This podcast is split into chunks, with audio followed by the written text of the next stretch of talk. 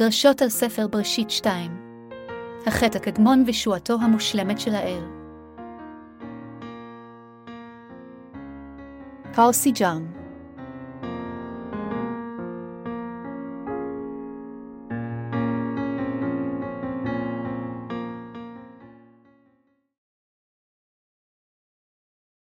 הברכות אשר אלוהים העניק לנו. בראשית שתיים שלוש ויחולו השמיים והארץ וחלץ צבאם ויחל אלוהים ביום השביעי מלאכתו אשר עשה וישבות ביום השביעי מכל מלאכתו אשר עשה ויברך אלוהים את יום השביעי ויקדש אותו כי בו שבת מכל מלאכתו אשר ברא אלוהים לעשות.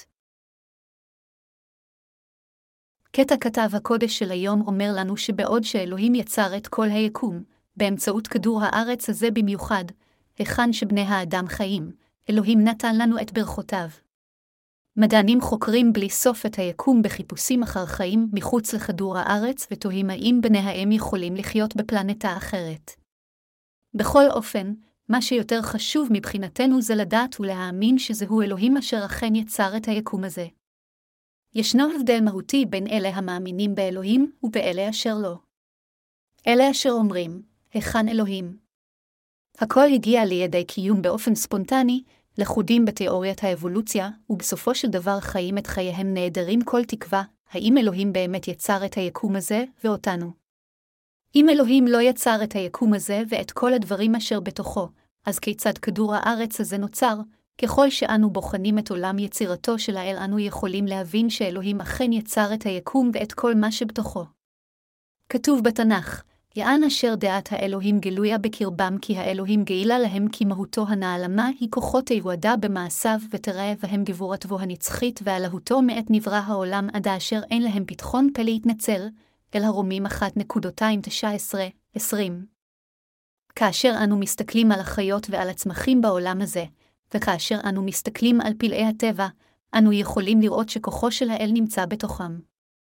למשל, בבוא הסתיו, שפיריות רבות עפות בסמים. האם אתם יודעים כמה סוגים שונים של שפיריות יש בכל העולם?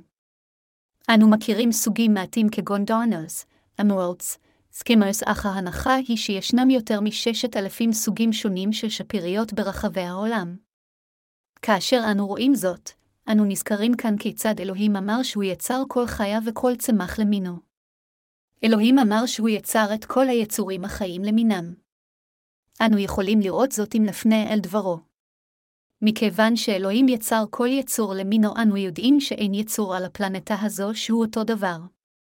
יש יצורים שיכול להיות שיראו אותו דבר בעין בלתי מזוינת שלנו, אך כאשר נסתכל יותר מקרוב, אנו נוכל לראות שהם שונים לחלוטין.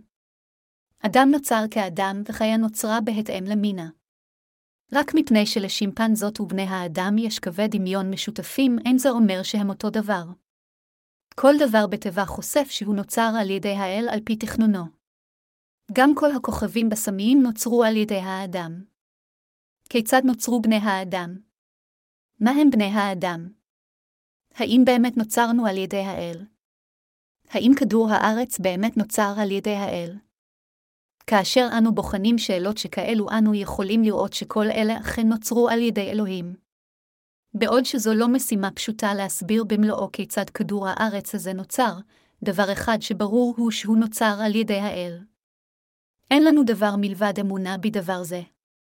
מכיוון שראינו כיצד דבר האל מצהיר שזהו האל אשר יצר את השמיים ואת הארץ, איננו יודעים שזוהי האמת ולכן אנו מאמינים בכך. הרשו לי להציג בפניכם סיפור על איזיק ניוטון, מדען אשר האמין באלוהים וכיצד הוא גרם לאחד מחבריו, מדען אתאיסט, לבוא ולהאמין בקיומו של האל ולהכיר בכך שאלוהים כן יצר את כל היקום. יום אחד, בעוד ניוטון סקר את החלל עם הטלסקופ שלו, ביקר אותו חברו. כשהוא מלא השראה מיופיים של הכוכבים, ניוטון העביר את הטלסקופ לחברו ואמר לו, חברי, הסתכל על הכוכבים האלו. האם אינך יכול להרגיש את יד האלוהים? חברו של ניוטון, שהיה בעצמו מדען, התחיל ללעוג לו בעודו מסתכל על הכוכבים באמצעות הטלסקופ שלו. אתה גורם לי לצחוק. היכן הוא אלוהים? אני מסתכל עם הטלסקופ הזה, אך אני לא רואה שום יד אלוהים, אפילו לא את כלימתו. כחבר מדען, שני האנשים היו חברים טובים אחד של השני. ניוטון רצה שחברו הקרוב גם יאמין בישוע ויקבל חיי נצח, אך היה מעט שהוא היה יכול לעשות, כיוון שכל פעם שניוטון אמר משהו על ישוע, חברו המשיך פשוט לדגול בתיאוריית האבולוציה ובאתאיזם. אז ניוטון בא עם רעיון מבריק, הוא יצר העתק מפורט של כדור הארץ. לאחר שנשאר ער כל הלילה במשך מספר ימים, ניוטון השלים את הגלובוס, שם אותו על השולחן והזמין את חברו. בימים ההם, גלובוס היה קשה מאוד להשגה, למרות שבימים אלו הוא נפוץ בהרבה. בימים ההם, אפילו מדענים לא יכלו ליצור אחד כזה בקלות רבה.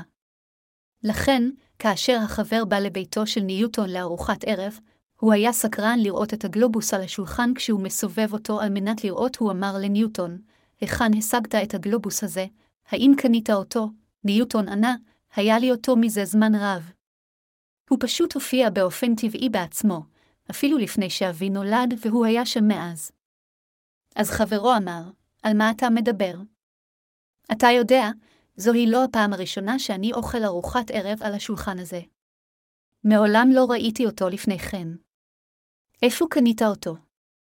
"מעולם לא קניתי אותו, הוא פשוט הופיע בעצמו." "אתה צוחק עליי. כיצד יכול הגלובוס הזה פשוט לצוץ מעצמו? תהיה הגיוני כאן. כיצד הגלובוס הזה יכול להיווצר מבלי מישהו אשר יכין אותו? אל תהיה כזה טיפש." "כן, אתה צודק. אני למעשה יצרתי אותו במשך מספר ימים כדי לתת לך אותו. אך הנה הכוונה שלי, אתה לא עג לי על שאמרתי שההעתק המדויק הזה של הגלובוס פשוט הופיע מעצמו, אבל מדוע אם כן התעקשת כל הזמן הזה שכדור הארץ האמיתי נוצר מעצמו? הרשה לי לשאול אותך דבר נוסף. התנ"ך אומר שאלוהים יצר את ממלכת הארץ ואת ממלכת השמיים. כך מישהו חייב ליצור את הפלנטה הזו. האם היא יכולה פשוט להופיע בצורה אקראית? לא.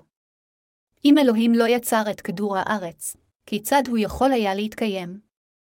ובכן, אני מניח שהוא לא היה יכול לבוא לידי קיום אם לא יצרו אותו. האם אתה אתה מאמין שאלוהים יצר את היקום הזה?" כאשר חברו של ניוטון הרהר בשאלה הזו, הוא חשב, העתק הזה של כדור הארץ התקיים בגלל שהיה מישהו אשר יצר אותו, ולכן כיצד היקום הזה בא לידי קיום ללא יוצרו? אז אמר ניוטון לחברו, "עכשיו אתה רואה שיש אלוהים. אלוהים יצר את כדור הארץ הזה ואת היקום, אך האם אתה יכול להאמין בכך?"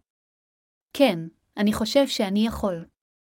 "אתה, אני מסכים ממך שיש איזשהו כוח עליון שיצר את היקום ואת כל מה שבתוכו. זה נכון, אלוהים יצר את כדור הארץ הזה, היקום הזה. הוא גם יצר אותך, וגם את העופות והחיות. אלוהים יצר את הכל, האם אתה מאמין אתה?" "כן. אני אתה מאמין." אז ניוטון פתח את התנ"ך וקרא קטע לחברו, "כי חלבית ישלובונה ובונה הכל הוא האלוהים", אל העברים שלוש נקודה עשרים וארבע. כך חברו של ניוטון נוכח להכיר בקיומו של האל. "אתה, אינני בטוח אם סיפור זהו אמיתי או בדיה, אך הצגתי אותו כאן כיוון שאני חושב שזה יהיה לתועלת של כל אלה אשר אינם מאמינים בקיומו של האל ומסרבים להאמין בדבר האמת שאלוהים יצר את השמיים ואת הארץ." איזה סוג של ייצור זה האדם? איזה סוג של ייצור זה האדם? אף על פי שכולנו בני אנוש, אנו קובורים לגבי איזה סוג של ייצור הוא האדם. מדיבר האל, אנו צריכים קודם להבין מי אנו באמת. כמו מה הם בני האדם. עלינו להסתכל רק על ההופעה החיצונית ועל הגוף, אלא עלינו להסתכל על מה שבתוכו. הנה כוס שיש בה מים. לכן כוס זוהי כוס של מים. בכל אופן, אם בכוס הזו הייתה לימונדה, היא הייתה כוס לימונדה, ואם היה בה חלב, היא הייתה כוס חלב. אנו יודעים שהיא עדיין כוס, אך תלוי במה שיש בתוכה, ואז היא כוס שונה. האם בני האדם הם טובים מטבעם או רעים? התנ"ך אומר שבני האדם הם רעים ומזוהמים מטבעם. כתוב במרקוס שבע עשרים עשרים ושתיים, היוצא מן האדם הוא מטמא את האדם, כי מקרב האדם מליבו יוצאות המחשבות הרעות נאוף, וזנוב ורצוח וגנוב, ואהבת בצע, ורישה ורומיה, וזוללות ועין רעה וגידוף, וזדון וסכלות הקל. הרעות האלה מקרב האדם, הן יוצאות ומטמאות אותו. כך התנ"ך מצהיר שבני האדם מלאים בכל סוגי הרוע. בני האדם נולדים חוטאים. לכן, הם אינם יכולים אלא רק לעשות חטאים במשך זמן חייהם. הם רשעים ומזוהמים ממש מלידתם. במילים אחרות, אלו בני האדם אשר יש להם חטאים רעים. בני האנוש, מכיוון שהם כולם נולדו כצאצאיו של אדם, לעולם אינם יכולים לעשות טוב. האדם הוא רע מטבעו. הרשו לי לתת לכם דוגמאות. איזו מדינה מובילה כמעט בכל האופנות? כמעט כל אופנה מתחילה בפריז, צרפת. צרפת היא המדינה היא רגישה ביותר לאופנות יותר מאשר בריטניה או ארצות הברית. אומרים שהנשים הצרפתיות נוטות לנהוג בפזרנות והן במיוחד אוהבות את חיות המחמד שלהן. בחורה צעירה בצרפת גידלה חזיר לבן כחיית מחמד. בכל מקרה, כאחד אשר אין לו חיית מוחמד, קשה לי להבין את האישה אשר גידלה את החזיר הלבן כחיית מוחמד כאופנה האחרונה של הזמן. היא פשוט אהבה את החזיר הלבן שלה. הוא היה כה חמוד ונעים לליטוף שהיא בקושי הצליחה להסיר ממנו את עיניה. הזנב הקטן שלו היה כה חמוד, רגליו הקצרות היו כה נהדרות וגופו השמנמן היה כה נעים לליטוף. היא רחצה את החזיר שלה עם חלב כדי ששרו יהיה כה זוהר. לא רק זה, אלא היא אפילו פיזרה עליו מון בלן בושם צרפתי מפורסם וגם כינתה את החזיר שלהם בשם מון בלן. כך, היא גידלה את החזיר שלה עם כזה הקפדה ותשומת לב. יום אחד, האישה הייתה צריכה לנסוע לנסיעת עסקים למשך שבוע. הבעיה הייתה חיית המחמד הזו, החזיר הלבן. הוא לא הייתה בטוחה אם עליה לקחת עימה את החזיר הלבן או להשאיר אותו בבית. אם היא תיקח את החזיר עימה, היא לא תוכל לסיים את עסקיה, אבל אם היא פשוט תשאיר אותו בבית, היא דאגה שאף אחד לא ירחץ אותו, ישחק איתו וידאג לו. היא נעלה את השער הראשי, אבל היא השאירה כל דלת בתוך הבית שלה פתוח כדי שהחזיר שלה ישוטט בחדרים סביב. היא הכינה מספיק אוכל ומים למשך שבוע, ולפני שהיא עזבה היא עשתה לו אמבטיה נקייה. היא אמרה אז לחזיר, תינוקה הקטן, תדאג לעצמך עד אשר אני אחזור מהמסע. הכנתי את כל האוכל שלך מוכן כאן. תסתובב סביב ככל שתרצה בתוך הבית ותישן על השטיח הזה אשר פרשתי במיוחד בשבילך, אפילו לאחר כל זה היא עדיין לא רצתה להיפרד מהחזיר שלה וכך היא נשקה אותו בפעם האחרונה ולבסוף היא יצאה החוצה. אבל אפילו בדרך כל מחשבותיה היו נתונות לחזיר האהוב עליה. היו לה כל סוגי הדאגות והיא תהתה, האם החזיר הבייבי הקטן שלי יהיה בסדר בעוד אני בחוץ? האם הוא לא ייפול לתוך קערת המים? לבסוף, לאחר שהיא סיימה את עסקיה, היא חזרה לביתה לאחר שבוע. ברגע שהיא פתחה את השער, היא קראה בשמו של החזיר, מון בלן, אך לא הייתה תשובה. היא הסתכלה סביב בכל מקום בבית מחדר השינה ועד לסלון, אך מון בלן האהוב שלה לא נמצא בשום מקום. בדיוק שהיא התחילה להיות חרדה ולחשוב שמישהו גנב את חזירה, היא שמעה, ווינק, ממקום כלשהו. היא עקבה אחר הקול הזה והתקרבה וכאשר היא קראה למון בלן הגיעו יותר קולות של ווינק, היכן אתם חושבים שהחזיר הזה היה? מון בלן ישב על ערימת אשפה בפינה של הגן. הוא התענן כל כך על שפכים מזוהמים במשך השבוע החולף שבתנו השמינה כל כך. הוא שכב שם בכל הזוהמה הזו כאשר ארבעת רגליו תקועות שם, אך כאשר הוא שמע את הקול של הבעלים שלו קוראת בשמו הוא שמח לענות ב, ווינק, האישה אמרה, בה הנה מהר, מון בלן, אך החזיר לא זז. מון בלן אפילו לא נק שפניו כאילו אומרות, אך גברתי, אני אוהב היכן שאני נמצא, האישה מעולם לא ראתה את מון בלן עם פנים מאושרות יותר מאלו. זו הפעם הראשונה שהאישה ראתה הבאה שיבת רצון שכזו על פניו של מון בלן, אך זה קרה רק כאשר הוא שכב על ערימת שפכים. זה מאוד הטריד אותה. היא אמרה לחזיר, מון בלן, אסור לך לעולם לישון במקום כזה ולעולם לא לאכול אוכל שכזה. עליך לאכול את הלחם שאני נותנת לך, לשתות את החלב שאני נותנת לך, לשחק עם מים נקיים שאני רוחצת אותך בהם ולישון במיטה נקייה אשר אני מניחה אותך בה. אסור לך להיות שם. בה הנה, אך במקום לטפס החוצה החזיר הלבן בה חזרה באישה עם פנים כה מאושרות. תוהה כך שהאישה מוטרדת כל כך מכל זה. אנשים מטבעם הם כמו החזיר שבסיפור שלמעלה, בני האדם נולדים עם כל החטאים המזוהמים כגון, זימה, רצח, גאווה, ניאוף, גניבה, שכלות, מחשבות רעות וכך הלאה, וזוהי הסיבה מדוע בני האדם אינם יכולים שלא לעשות חטאים במשך כל ימי חייהם. מכיוון שבני האדם מטבע הדברים נולדים עם חטא בליבם, תהילים חמישים ואחת נקודה עשרים וחמש, הם אינם יכולים שלא לעשות עוולות כל חייהם וליפול לתוך ייאוש, זהו טבעם של בני האדם. האם חזיר מעדיף לחיות בתוך בית של אנשים? מהיום בו הוא נולד, החזיר אוהב שפכים וזוהמה מטבעו. הוא כמובן, ישתה חלב אם יינתן לו אך מה שהחזיר נהנה ממנו מטבעו זה שפכים. זוהי הסיבה מדוע אנו לועגים שמישהו הוא מלוכלך כחזיר.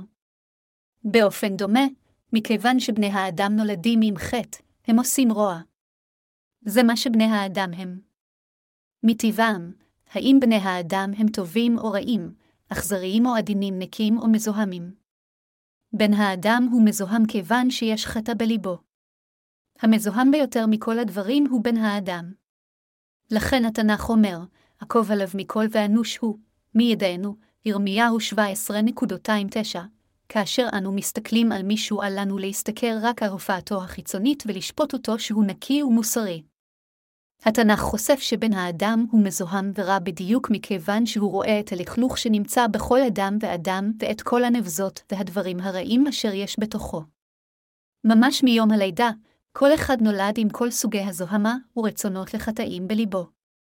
במשך ההיסטוריה הארוכה שלו, בן האדם ייפה את עצמו שהרי בן האדם אינו מכיר את עצמו.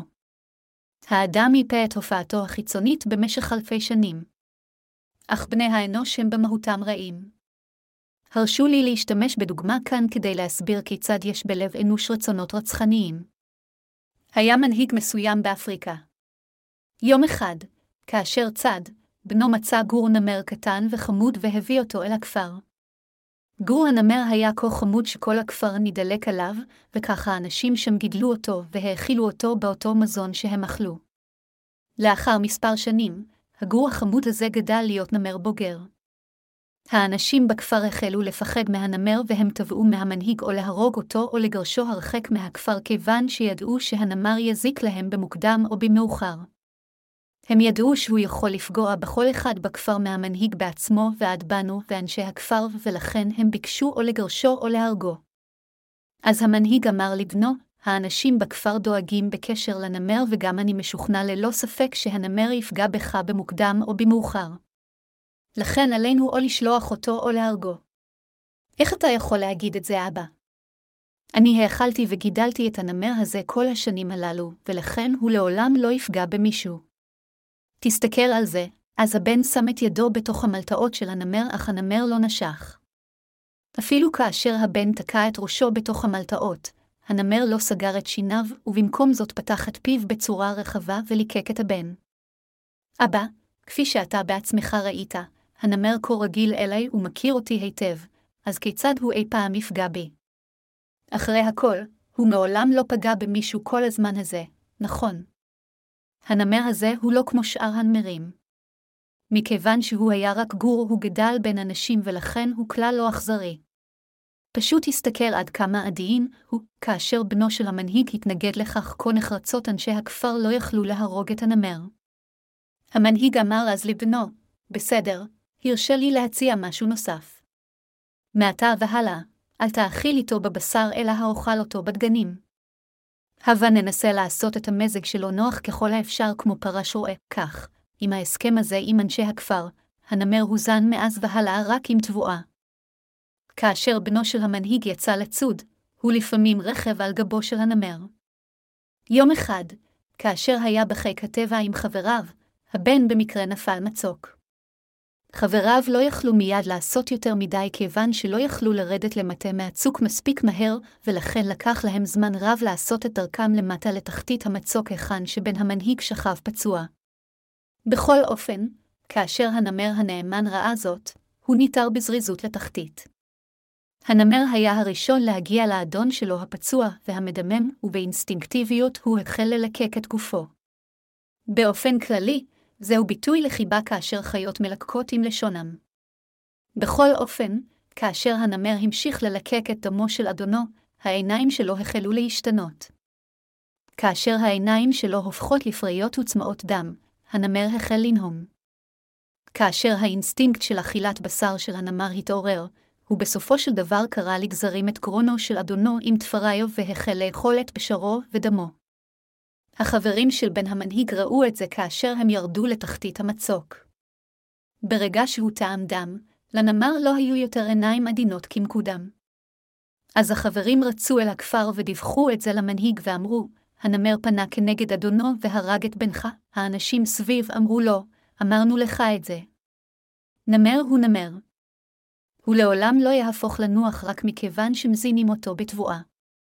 מדוע לא שמעת לנו כאשר אמרנו לך שהנמר הוא צמא דם וחיה טורפת מטבעה ושלא ספק הוא יפעל באינסטינקטיביות מוקדם או מאוחר? המנהיג ואנשי הכפר הצטערו כולם, אבל זה היה כבר מאוחר מדי.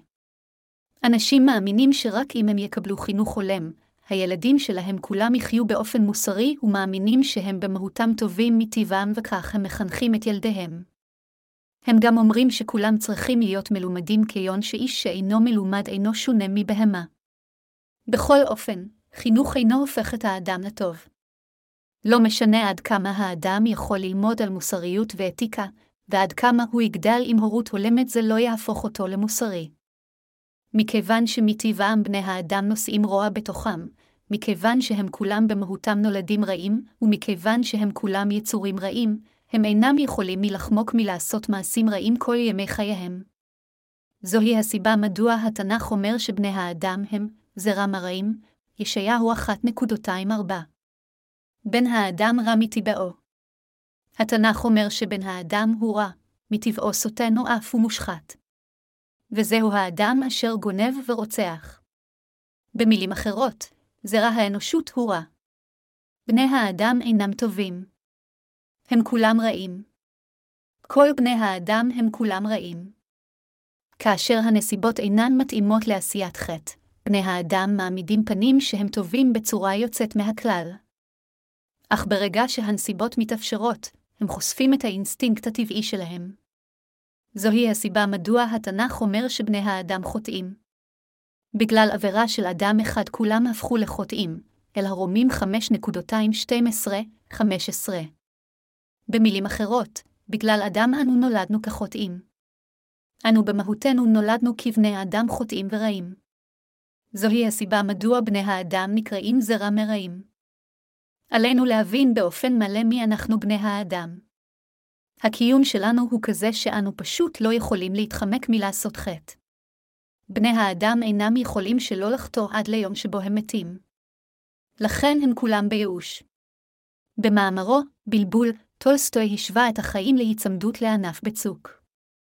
כפי שנאמר על ידי טולסטוי, נוסע מוצא את עצמו מול באר ריקה כשהוא מוצא את עצמו נרדף על ידי חיית פרא הרודפת אחריו. כאשר הוא עושה את דרכו מטה לבאר, הוא רואה דרכון בתחתית כשמלתעותיו פתוחות דבר המסמל את המוות. הוא לא יכול לטפס למעלה מפחד החיה ולא לרדת לתחתית מפחד הדרכון, ולכן הוא נצמד לענף הצומח בצד הבאר. אז הוא רואה שני עכברים לבן ושחור, המסמלים יום ולילה, הולכים סביב סביב לענף ומחרסמים אותו. המטייל יודע שהענף יישבר במוקדם או במאוחר והוא באופן בלתי נמנע יפול, אך הוא עדיין רואה טיפות דבש על עלי הענף ואפילו תחת מצב הייאוש הזה, הוא שמח להגיע אליהם עם לשונו וללקק אותו. זה, כפי שמתואר על ידי טולסטוי, זה מה שהאדם הוא. האדם לחוד במצב חסר אונים שכזה כאשר המוות הוא בלתי נמנע ובריחה מהחוסר קיום. אך למרות זאת, הוא אינו אפילו יכול להבין את מצבו הנואש. יש אנשים הטוענים בביטחון מלא שהם יכולים לחיות מבלי לעשות איזשהו חטא אם רק הנסיבות היו אידיאליות. הם אומרים, ובכן, הסיבה היחידה לכך שאני חוטא הן בגלל נסיבות גרועות, אך האם יש איזשהו בן אנוש שלא יעשה חטא? לא, זה בלתי אפשרי לא לעשות כל חטא. מכיוון שכל בני האדם נולדים מטבעם עם לב חוטא, זה בלתי אפשרי לא לחטוא. זוהי הסיבה מדוע כולם אינם יכולים להתחמק מהמוות ולהיות מקוללים. זהו טבעם של בני האדם. האדם עצמו מקולל באופן ודאי והוא לחלוטין חסר תקווה. כאשר אנו ממשיכים בחיינו, האם באמת אנו יכולים שלא לעשות כלל חטא? כמובן שלא. אף בן אנוש אינו מסוגל להימנע מחטא. מכיוון שכל אחד נולד עם חטא, כל אחד הוא חוטא. מוות וגיהינום הם הכרחיים מבחינת האדם. זוהי הסיבה מדוע אלוהים אומר לבני האדם אשר הם חוטאים שכאלה, שכר החטא הוא המוות, האם אתם עתה יכולים להבין זאת? לכן בהתחשב בסיטואציה חסרת תקווה שכזו, מישהו חייב לעזור לנו. אף אחד אינו יכול לשחות אל החוף מאמצע האוקיינוס השקט. באופן כזה, אנו בני האדם מכורח המציאות טובעים באוקיינוס של חטא ולכן אנו יכולים לשרוד רק אם מישהו מושיע אותנו. זוהי הסיבה מדוע אנו צריכים מושיע. לאנשים כאלה כמותנו, מיהו אם כן המושיע? זהו ישוע המשיח. כולנו רק בני אנוש, איננו מסוגלים להתחמק מהחטא ומיועדים לגיהינום. על פי תורת האל, איננו יכולים להתחמק מלהיות מושלכים לגיהינום אך אדונינו בא להושיע אותנו. אדונינו בא להושיע את בני האנוש רשעים שכאלה הכבולים לגיהינום. מושיענו הוא ישוע המשיח. שמו של ישוע משמעותו המושיע והשם משיח משמעותו המלך שנמשך. מתי אחת עשרים ואחת, דניאל תשע עשרים וחמש. אלוהים הבורא, בעצמו, האדון אשר יצר אותנו, בא להושיע אותנו כאשר נפלנו לדיכאון. לכן אלוהים הוא מושיענו. רק הוא יכול להושיע אותנו. כפי שבראשית אחת נקודה אחת אומר, בראשית ברא אלוהים, את השמיים ואת הארץ, ישוע המשיח הוא גם הבורא האל אשר יצר את כל היקום ואת כל מה שבתוכו. כאשר אלוהים זה אמר, ויהי אור, האור בא לידי קיום. אלוהים זה אשר ציווה כך שיהיה אור הוא לא אחר מאשר מושיענו, ישוע אשר בא כדי להושיע אותנו. זה אשר הפך מושיענו, אלוהינו ואדונינו הוא ישוע המשיח. זה ישוע אשר בא להושיע אותנו מהחטא. כאשר הוא בא להושיע אותנו, הוא מחק את כל חטאינו. כאשר הוא אומר כאן בקטע העיקרי של כתב הקודש של היום שאלוהים קידש את יום השביעי, המשמעות היא שאלוהים הושיע אותנו מהחטא ונתן לנו חיי נצח. התנ"ך אומר, וכאשר נגזר על בני אדם למות פעם אחת ואחרי כן המשפט, אל העברים תשע עשרים ושבע. כל אחד חייב למות פעם אחת. לאחר מותו, לאן הולך האדם אם יש בו חטא? הוא הולך לגיהינום. אבל אם הוא מת לאחר שקיבל את מחילת חטאיו, לאן הוא ילך? הוא ילך לגן עדן. כל אחד חייב לפגוש את המוות לפחות פעם אחת. לכן מכיוון שכל אחד מת פעם אחת, בלוויה אנו שרים, במתיקות, לא יארך הזמן אנו ניפגש על החוף היפה, אם נחצה פעם את נהר הירדן הרוחני, אנו נגיע לחוף היפה של ארץ כנען הרוחנית, מלכות השמיים. מה שאדוננו עשה למעננו בנהר הירדן, בנהר המוות הזה, הוא זה, הוא סבל את מותנו ונשא את הקללות במקומנו. האם ישוע הוא באמת מושיע בני האדם? הבה נבחן שוב את ישועתנו עם בשורת המים והרוח. הבה נבחן אם ישוע זה אשר כולנו מאמינים בו, אשר, אכן, הפך למושיע אשר הושיע אותנו מחטאי העולם. כאשר אנו פונים אל מתי שלוש שלוש עשרה חמש עשרה כתוב, ויבוא ישוע מן הגליל הירדנה אל יוחנן להתאבל על ידו, ויוחנן חסך אותו לאמור אנוכי צריך להתאבל על ידך, והתאה בא אליי ויען ישוע ויאמר אליו הניחה לי כי כן נאווה לשנינו למלק על ההצדקה וינח לו. מכל המקומות מדוע אלוהינו בא לנהר הירדן כדי להתאבל. נהר הירדן הוא נהר המוות. בנהר המוות הזה נקבע שישוע ייקח את מותנו במקומנו, את המוות אשר בני האדם היו צריכים לסבול. כדי להושיע אותנו על ידי מחיקת כל חטא, הסיבה לכללת בני האדם, אלוהים בעצמו היה צריך לבוא לעולם הזה כשהוא מגולם כדמותנו ולקבל את כל חטאינו באמצעות טבילתו. רק אם ישוע היה מקבל את חטאינו על ידי טבילתו ומותו במקומנו, אז היינו יכולים לקבל את מחילת חטאינו. מדוע? מכיוון שאלוהים אינו יכול פשוט להחשיב אותנו כחפי חטא אף על פי שיש בנו עדיין חטא, כיוון שהוא צדיק. כדי למעשה למחוק את חטאינו, כדי למות במקומנו, כדי לתת לנו חיים במחיר מותו שלו, ועל ידי כך לגאול אותנו מחטאינו, זוהי אהבתו הצדיקה של האל. הווה אם כן נבחן כאן מדוע ישוע היה צריך להתאבל על ידי יוחנן המטביל כדי להושיע אותנו מהחטא. כדי להוציא לפועל את ישועתו, אלוהים בעצמו תכנן תוכנית.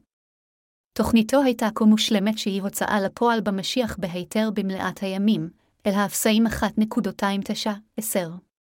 מכיוון שאלוהים מילא את כל רצונו בהתאם לתוכניתו, הוא יכול היה לנוח ביום השביעי ולקדש ולברך את היום.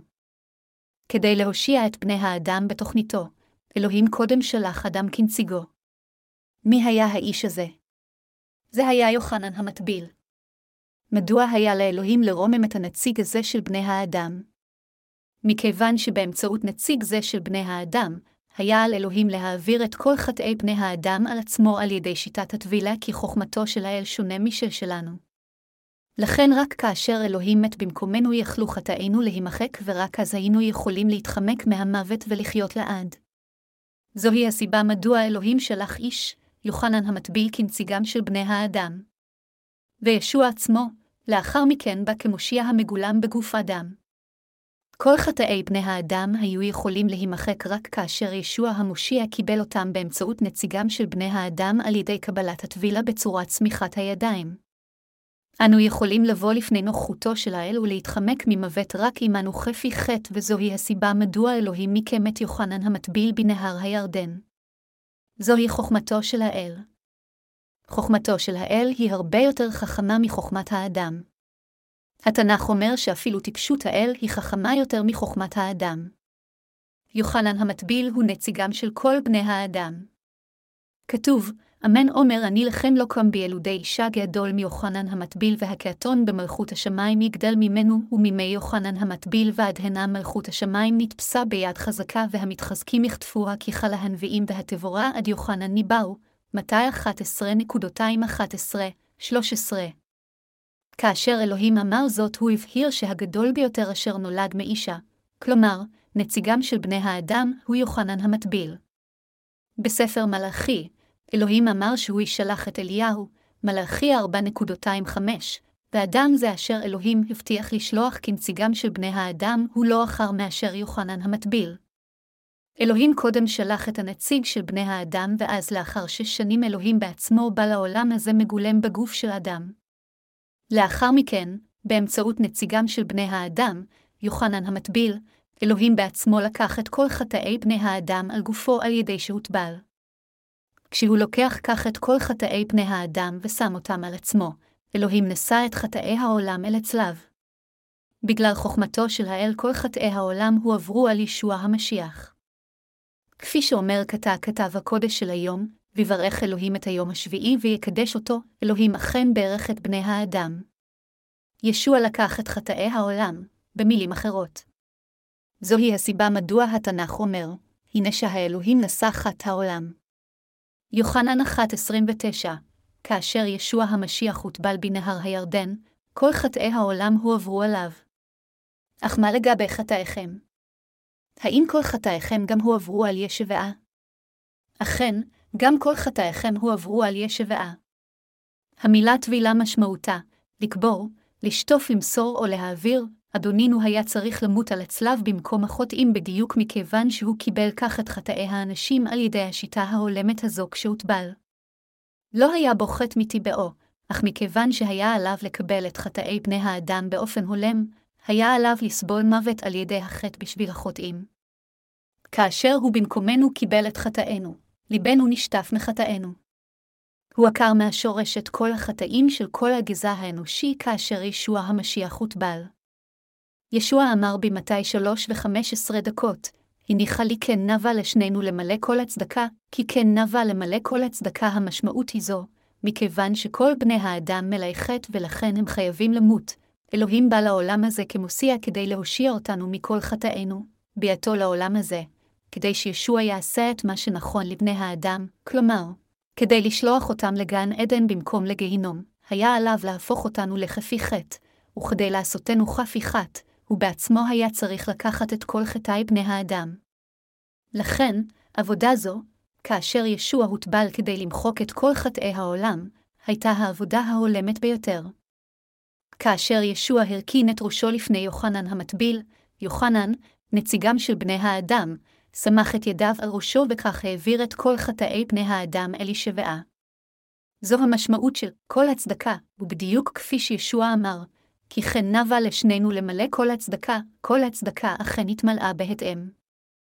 מה שאלוהים ביצע על ידי שהוטבל בשבילנו זה מה שמילא את כל הצדקה. במילים אחרות, כל הצדקה מתייחס לעובדה שאלוהים הפך את בני האדם חפי חטא על ידי שלקח את כל חטאיהם. כך אלוהים הושיע אותנו. עתה, כאשר ישוע המשיח יצא מן הר הירדן לאחר שהוטבל, אלוהים פתח את שערי השמיים ואמר, זה בני ידידי אשר הרציתי בו, מתי שלוש ושבע עשרה דקות. כאשר בני האדם שנבראו על ידי האלוהים נפלו לפיתוי של השטן וחטאו, כדי למחוק חטאים אלו, בן האלוהים, אשר הוא האלוהים בעצמו, היוצר של השמיים והארץ, בא לעולם הזה כשהוא מגולם בגוף אדם. כדי לברך אותנו בני האדם להפוך לעמו, אלוהים הושיע אותנו באמצעות פשורת המים והרוח. אם היינו נשארים רק כלי יותר מאשר יצירים, היינו לא שווים דבר, אלא אלוהים חידש אותנו וברך אותנו כך שאנו לא נהיה רק יצירים ריקים אלא מקבלים ברכות נצחיות כילדי האל השולטים על ברואיו ונהנים מחיי נצח. אדונינו לקח את כל חטאינו. הוא נשא את כל חטאי העולם. זה שישוע נשא את חטאי העולם המשמעות היא בדיוק זו, ישוע הכתיף את כל החטאים שהיו לנו מיום בו נולדנו מרחם ממנו ואת כל החטאים שאנו אי פעם נעשה עד ליום בו נמות. התשוקות החוטאות שלנו הטבועות בנו מיום לידתנו, והחטאים שאנו עושים ממעשינו, כולם מכילים בלי יוצא מהכלל חטאים. בין אם הם נעשים בליבנו או עם מעשינו, חטא הוא פשוט חטא. בכל אופן, אדונינו לקח את כל החטאים האלו באמצעות טבילתו. אדונינו לקח את כל חטאי העולם. ישוע למעשה נשא את כל חטאי העולם באמצעות טבילתו ונשא אותם אל הצלב. מהחטאים שאנו נולדנו איתם מרחם עמנו ועד לחטאים שאנו עשינו עד לגיל עשר, כולם הועברו על ישוע. ישוע נשא את כל חטאי העולם. החטאים שאנו עושים לאחר, מגיל אחת עשרה ועד עשרים וחמש גם הועברו על ישוע. אם נחיה עד גיל מאה כל החטאים אשר נעשו מגיל עשרים ושש ועד מאה גם הועברו על ישוע. האם אתם מאמינים בכך, חבריי המאמינים? כל החטאים של העולם, אכן, הועברו על גופו של ישוע. כיצד? מפני שאלוהים חי לעד, הוא היה מסוגל לקחת את חטאי כולם בעולם הזה מראשיתו ועד סופו. כאשר מסתכלים מהמימד הנצחי של אלוהים, אשר הוא האלפא ואומגה, בעיית החטאים של בני האדם הנמצאת בזמן מוגבל וחתום היא כלום. מימד הזמן האלוהי, הדבר הזה הנקרא, חטאי העולם, יכולים כולם לעבור ולהימחק אחת ולתמיד. אדונינו ישוע הוא יצור נצחי. הוא אשר חי לעד יצר את העולם הזה, והוא יתקיים עד לסוף עולם זה ולאחר מכן. הפלנטה הזו בעתיד תיעלם. חטאי העולם האלה הם כל החטאים שבני האדם עשו אי פעם ואי פעם יעשו בכדור הארץ הזה מהיום בו נוצר עד ליום בו הוא ייעלם. ישוע היה מסוגל לקחת את כל החטאים האלו של העולם אחת ולתמיד, והוא היה מסוגל להושיע את כל הגזע האנושי מכל החטאים אחת ולתמיד. מה לגבי החטאים של ההורים שלנו? האם גם החטאים האלו שייכים לחטאי העולם? כן, הם, גם כולם שייכים לחטאי העולם. גם כל החטאים האלו הועברו על ישוע. אלה מתוכם אשר הם רווקים בסופו של דבר התחתנו ויהיו להם ילדים משלהם, והחטאים של הילדים האלו גם שייכים לחטאי העולם. כל החטאים שהם עומדים לעשות גם הועברו על הישבעה. לכן, אין חטאים בעולם הזה. אלוהינו הוא אלוהי האהבה. הוא אוהב את כל בני האנוש וכל אחד מהם והוא מחק את חטאי כולם. לכן, כאשר הוא אומר כאן שאלוהים בערך את היום השביעי, הוא מתכוון שאלוהים בערך את כל מי שהוא יצר. אלוהים נתן לנו את דבר חיי הנצח. במילים אחרות, אלוהים נתן לנו את ברכת מחילת חטאינו באמצעות פשורת המים והרוח. באמצעות בשורה זו של המים הרוח ישוע הושיע אותנו מכל חטאינו. מדוע ישוע נצלב כאשר הוא הכתיף את כל חטאי העולם? מכיוון שישוע הוטבל הוא מת בצדק במקומנו. הוא נשא את הסבל שהיה עלינו לסבול. בזמן שהוא מת על הצלב ישוע אמר, כולה, על ידי זה הוא התכוון, אני השלמתי את עבודת הישועה שלי של הושעתכם מכל חטאיכם. לאחר מותו על הצלב, ישוע קם לתחייה שוב ביום השלישי. מדוע? מכיוון שישוע בא להושיע אותנו, היה עליו לקחת את כל חטאינו ולמות ועתה. אלוהים האב היה צריך להביא את הבן הזה חזרה לחיים כך שאנו נוכל להיוושע מכל חטאינו על ידי האמונה באדוני החי.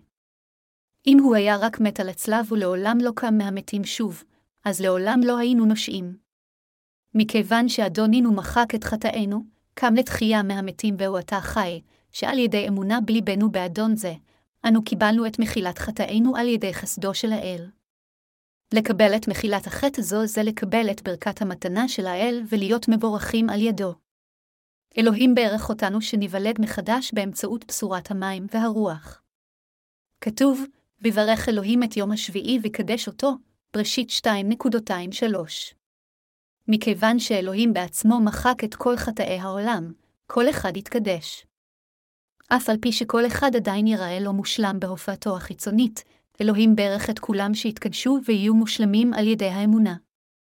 זוהי הסיבה שאדונינו אמר באל העברים עשר ושמונה עשרה דקות, והנה במקום שיש סליחת החטאים אין עוד קרבן עליהם, אדונינו הפך למושיע האמיתי שלנו בני האדם. הוא נתן לנו ברכות אדירות. עתה, אף על פי שכל בני האדם תמיד רעים וחוטאים, הם עדיין יכולים לקבל את מחילת חטאיהם אם יאמינו בקיום של אלוהים ובמה שהוא עשה למען ישועתנו. אנו יכולים להבין שכדי לעשותנו לילדי האל בתוכניתו, אלוהים קודם כל קשר אותנו לכת ואפשר לנו גם חולשות רבות. מטבענו, כולנו היינו יצורים שבירים, אך כדי לעשות אותנו לילדיו בהתאם לתוכניתו, אלוהים אפשר לנו להאמין בבשורת המים והרוח ולהיוולד מחדש. ממש מההתחלה, אלוהים רצה לברך אותנו כדי שנהפוך לילדיו.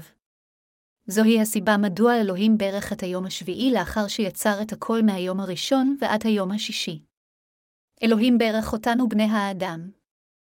הוא ברך את כל היקום ואת כל מה שבתוכו. אלוהינו הושיע אותנו מכל חטאינו. ברגע שנמחה לנו מחטאינו ונעשינו צדיקים, האם נחטא יותר או פחות? יש אנשים החושבים, ברגע שאני מקבל את מחילת חטאי, אני יכול לעשות חטאים ככל שאני רוצה, מכיוון שאני אמור להיות חף מחטא, נכון? זהו לא המקרה.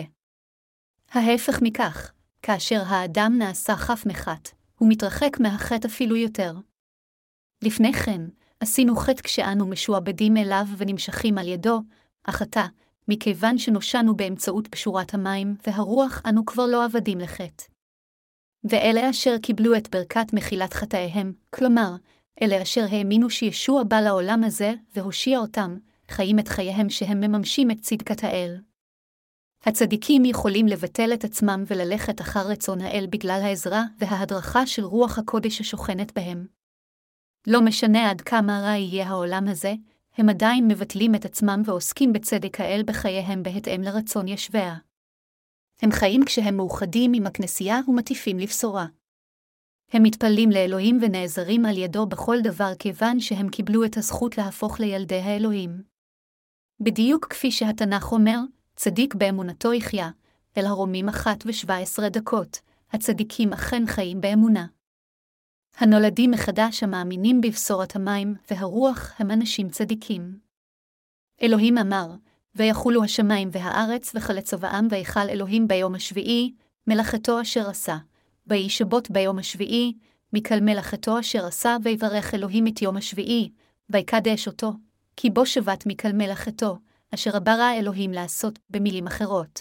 אלוהים נוח בשלווה בדיוק מכיוון שהוא בעצמו ברך את יציריו וסיים ליצור אותם. המושיע הוא מושיענו. זהו ישוע אשר הושיע אותנו באמצעות בשורת המים והרוח. כולנו חייבים לחיות על ידי אמונה זו. אך אנשים רבים עדיין אין להם אמונה זו, והם חיים את חייהם בלעדיה. למשל, החסידים של כנסיית האדוונטיזם של היום השביעי אינם עובדים ביום שבת. הם נוהגים כך כדי לשמור את השבת, אך זה לא מה שהתכוון התנ"ך כאשר אמר שעלינו לשמור את השבת ביום השביעי. אלוהים לא אמר לנו לשמור את השבת רק כדי לקיים את היום. אך עדיין עד ליום זה, אדוונטיסטים עדיין ממשיכים לציין את היום הספציפי של השבוע כשבת ולשמור את קדושתו. בשבילם, השבת מצוינת מהשקיעה של יום שישי עד לשקיעה של יום שבת. ככה זה עובד אם היינו שמים את יום השבת של הברית הישנה ביום מסוים של השבוע. בכל אופן, כאשר אלוהים אמר לנו לשמור את השבת, הוא התכוון שעלינו לשמור אותה בליבנו. במילים אחרות, אלוהים נתן את השבת כך שאנו נשמור את אמונתנו בישועתו ונאמין שישוע ברך אותנו ושאלוהים הושיע אותנו. אדונינו ברך אותנו. הוא הושיע אותנו. אמונתנו בכך היא שאלוהים אומר לנו לשמור על ידי שנתן לנו את השבת. כל העולם אינו פועל על אותו שעון. ישנם הבדלים בזמן תלוי היכן אתם נמצאים. כאשר יש כאן יום, שם זה לילה, כאשר כאן יום ראשון, שם עדיין שבת. אך כיצד אנו יכולים לשמור בדיוק את יום השבת? כאשר אתם טסים ועוברים את קו התאריך הבינלאומי, אתם או מאבדים יום או מרווחים יום. אז בהתחשב בהבדלי הזמן, זה לא הגיוני לשמור את השבת בדיוק על פי השעה. עלינו להבין כאן שכאשר אדונינו אמר לנו, שמור את יום השבת לקדשו, הוא אמר לנו לשמור את אמונתנו באמת שהאדון עשה אותנו לקדושים ומחק את כל חטאינו. למספר רב של אנשים יש עדיין חטא בליבם. בכל אופן, כל מי שמאמין באמת אין בו חטא בגלל חסדו של האל. אלוהים אמר, והתבורה נכנסה למען ירבה הפשע ובאשר רבה החטא עדף עליו החסד, אל הרומים חמש עשרה. בדיוק כפי שאלוהים אמר כך, בני האנוש, אשר יש בהם חטאים כה רבים, עתה אין להם איזשהו חטא. זוהי הסיבה מדוע אנו כה אסירי תודה אף יותר. זהו המסתורין של הבשורה. כפי שאומר התנ"ך, כאשר אלוהים סיים את כל עבודת הבריאה והיצירה שלו, הוא נח ביום השביעי. מבלי שהם מבינים זאת, בכל אופן, אנשים רבים עדיין מבקשים מאלוהים למחול על חטאיהם. ישנם אלה אשר, אפילו שהם מאמינים בישוע, עדיין מעלים תפילות תשובה כל יום ומבקשים מאלוהים שימחל על חטאיהם האישיים כיוון שהם מאמינים שרק החטא הקדמון שלהם נמחל. אנשים שכאלה כולם אינם מבינים מה אלוהים עשה למענם. ספר בראשית, במיוחד בחלקו הראשון, הוא התכנון של כל התנ"ך, במילים אחרות, כל תוכנית האל כלולה בדברי ספר בראשית. אם למישהו יש אמונה בדבר החלק הראשון של ספר בראשית בהתבססות על הידע הנכון עליו, הוא יכול להבחין בעיניו בכל התנ"ך, זוהי הסיבה מדוע אני מלמד חלק זה בפירוט בבית הספר למיסיון שלנו. אלוהים אמר שהוא ברך את יום השביעי, אבל האם באמת קיבלתם את הברכות של היום השביעי? האם ישנו עדיין איזשהו חטא אשר נשאר בלבכם שאלוהים עדיין צריך למחוק? לא, למרות שאנו לקויים אין בנו יותר חטא אשר צריך להימחק על ידי האל. אלוהים ברך אותנו. מה אם לא להאמין בבשורת המים, והרוח זה להיות מבורך? לפני יותר מאלפיים שנים, ישוע בא לעולם הזה כדי למחוק את חטאינו על ידי שהוטבל. הוא עקר מן השורש את כל חטאי בני האדם. הוא מחק את כל חטאי העולם. זה מכיוון שאדונינו כבר מחק את כל חטאינו בזמן ההוא שהוא התנוך בשלווה. זוהי הסיבה מדוע הוא אמר, ויברך אלוהים את יום השביעי. כי בו שבת, השבת הוא יום מנוחה. אלוהים נח בשלו כיוון שלא היה יותר מה לעשות. מתוך אהבתו לנו, אדונינו הושיע את בני האנוש אשר נכשלו בחטא. מכיוון שישוע הושיע אותנו באופן מושלם בני אנוש מקוללים שכאלו וחסרי תקווה, הוא יכול היה עתה לשבות. אלמלא היה משלים את העבודה הזו עד שלמותה, הוא לא היה מסוגל לנוח אלא היה ממשיך לעבוד אפילו עתה. הדבר היחיד שעלינו לעשות זה להאמין בבשורה זו של המים והרוח אשר באמצעותה אלוהים מסר אותנו לשלמים המפיצים את המסר שלה. התפקיד הנוכחי שלנו זה לפרסם את תחייתו של ישוע, גבורת בו, ניצחונו על השטן והחדתם של כל תלמידי השטן, מוות וכללות. אדונינו הפקיד בידינו עבודה זו, להפיץ את החדשות הטובות אשר ישוע ברך אותנו ואשר הושיע אותנו. אכן, אלוהים ברך את כולנו לשרת את בשורת המים והרוח. הללויה.